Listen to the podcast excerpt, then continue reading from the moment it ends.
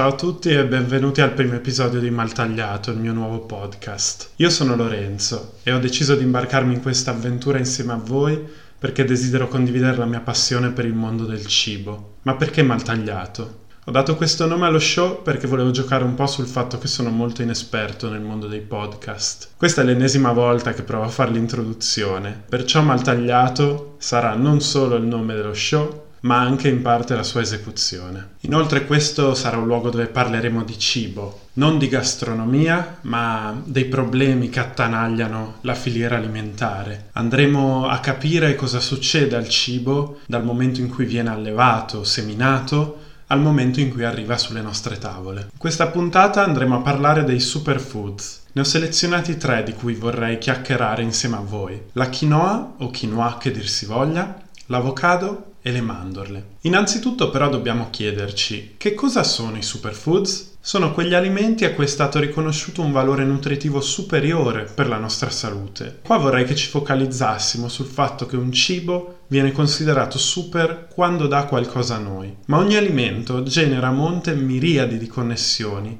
che spesso non vediamo, connessioni con la natura, con l'essere umano, con altre specie, che voglio mostrarvi attraverso questo podcast. La quinoa è forse il superfood per antonomasia.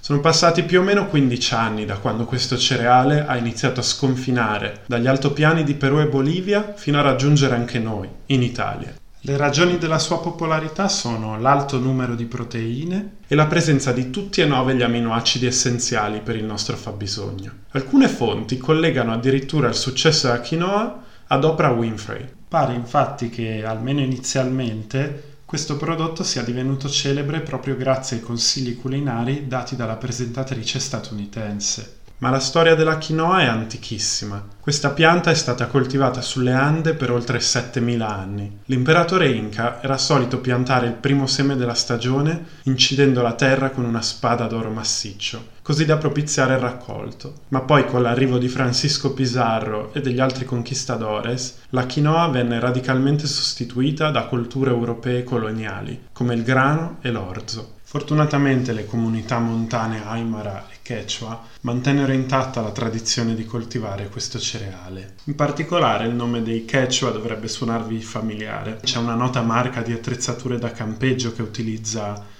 il nome di questa comunità. Quelli delle tende che le lanci e in un secondo si montano, ma poi ci vogliono dei giorni per rimetterle nella confezione. Proprio loro chiamano la quinoa Cisia Mama, che significa mamma cereale tanto è nutriente e prezioso questo alimento. La quinoa ha infatti la proprietà di crescere ad altissima quota, fino a 3600 metri, e in suoli salini dove altrimenti non crescerebbe nulla. Una nota leggenda Aymara, invece, narra di un giovane e di una stella che si innamorarono. Il giovane, non volendo separarsi dalla sua amata, la raggiunse, a dorso ovviamente di un condor andino il celebre volatile di quelle latitudini. E lì la stella gli fece conoscere il cibo degli dei, la quinoa. Dopo essere stati insieme per molto tempo, però, al ragazzo mancava la sua famiglia. La stella, allora, prima di dividersi, gli regalò dei semi, del prezioso cibo degli dei. E fu così che la quinoa raggiunse la terra. Da allora la quinoa è stata considerata sempre un cibo povero, sino a quando Oprah, sicuramente in buona compagnia, ne ha riportato in auge le proprietà nutritive. E da allora le cose si sono fatte un pelo più complesse. La richiesta mondiale di quinoa è aumentata e con lei il suo prezzo, che fra il 2005 ed il 2014 è salito ben del 500%, tanto che il 2013 venne proclamato dalle Nazioni Unite come l'anno della quinoa, aumentando ancora di più la curiosità dei mercati internazionali. Poi solo scandali. Un'inchiesta del Guardian, sempre del 2013, descriveva gli agricoltori peruviani come in rovina. La costante richiesta di quinoa all'estero aveva fatto alzare talmente tanti prezzi che gli stessi agricoltori che la producevano non potevano permettersela. Ma era vero? A quanto pare no. A distanza di oramai otto anni il quadro si è fatto più definito e l'inchiesta del Guardian ha lasciato il tempo che trovava, sostituita anzi da articoli di rettifica. Insomma, come spesso succede però, la verità sta nel mezzo. Cos'è avvenuto quindi alla classe agraria boliviana e peruviana durante il boom della quinoa? Inizialmente ne hanno beneficiato un po' tutti. I piccoli produttori Aymara e Quechua hanno visto la domanda di quinoa crescere esponenzialmente. Pregiudizio occidentale forse è stato quello di pensare che i coltivatori del Puno, la regione andina da cui la quinoa proviene, utilizzassero questo cereale come staple food, ovvero come la nostra pasta. Ma scavando un po' più a fondo, si è scoperto che in media una famiglia peruviana del Puno spende solo il 4% del suo budget alimentare in quinoa, una cifra bassissima. I racconti strappalacrime pubblicati dalla stampa internazionale vennero quindi sostituiti rapidamente da interviste a piccoli agricoltori che potevano finalmente permettersi di mandare i figli all'università. E per un breve periodo di tempo è stato davvero così. Il prezzo della quinoa è continuato a salire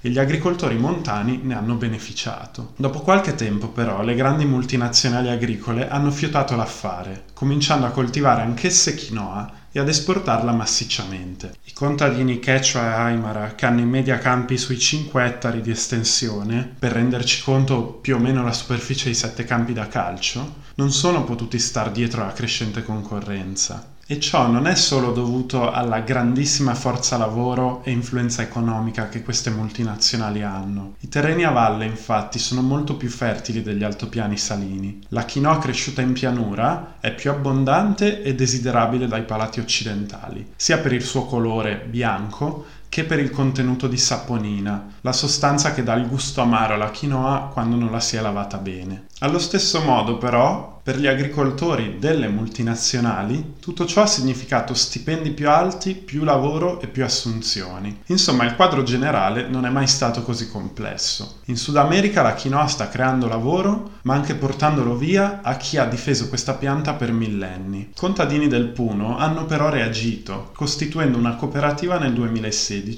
e istituendo il presidio della Quinoa Real, una sorta di DOC della quinoa. Rispetto alla commerciale quinoa bianca cresciuta a valle, questo presidio permette di utilizzare più di 10 varietà diverse del cereale, giallo, marrone, nero e bianco. Sono mescolati tutti in un prodotto d'elite. Sembrerebbe che questa soluzione abbia avuto l'esito sperato. Si può dire che i contadini ora stiano meglio di quando la quinoa era sconosciuta al resto del mondo. Ma che prezzo? Come spesso succede, la commercializzazione di un bene ha fatto sì che si abbandonassero i metodi di coltivazione tradizionale. Se la quinoa prima veniva ruotata con altre colture e rappresentava una minoranza nel campo, ora il puno si sta sempre più trasformando in una monocoltura. Si vedrà in futuro se il terreno già povero di risorse delle Ande riuscirà a mantenere questi ritmi drogati dal fabbisogno occidentale di andare a scovare la particolarità il più lontano possibile da casa. Allo stesso modo, seppur la quinoa real difenda ben 10 varietà, ai primi anni del 2000 se ne potevano contare 60 nella località del Puno. Cosa succederà alla biodiversità di questa pianta? Ricordiamoci che più una pianta ha varietà con cui incrociarsi, più si evolverà in maniera forte rispetto a cambiamenti climatici e malattie. La perdita di materiale genetico a lungo termine rende sempre fragili, come vedremo in un altro episodio riguardo la banana. Insomma, la storia della quinoa dovrebbe farci riflettere su quanto potere abbiamo come consumatori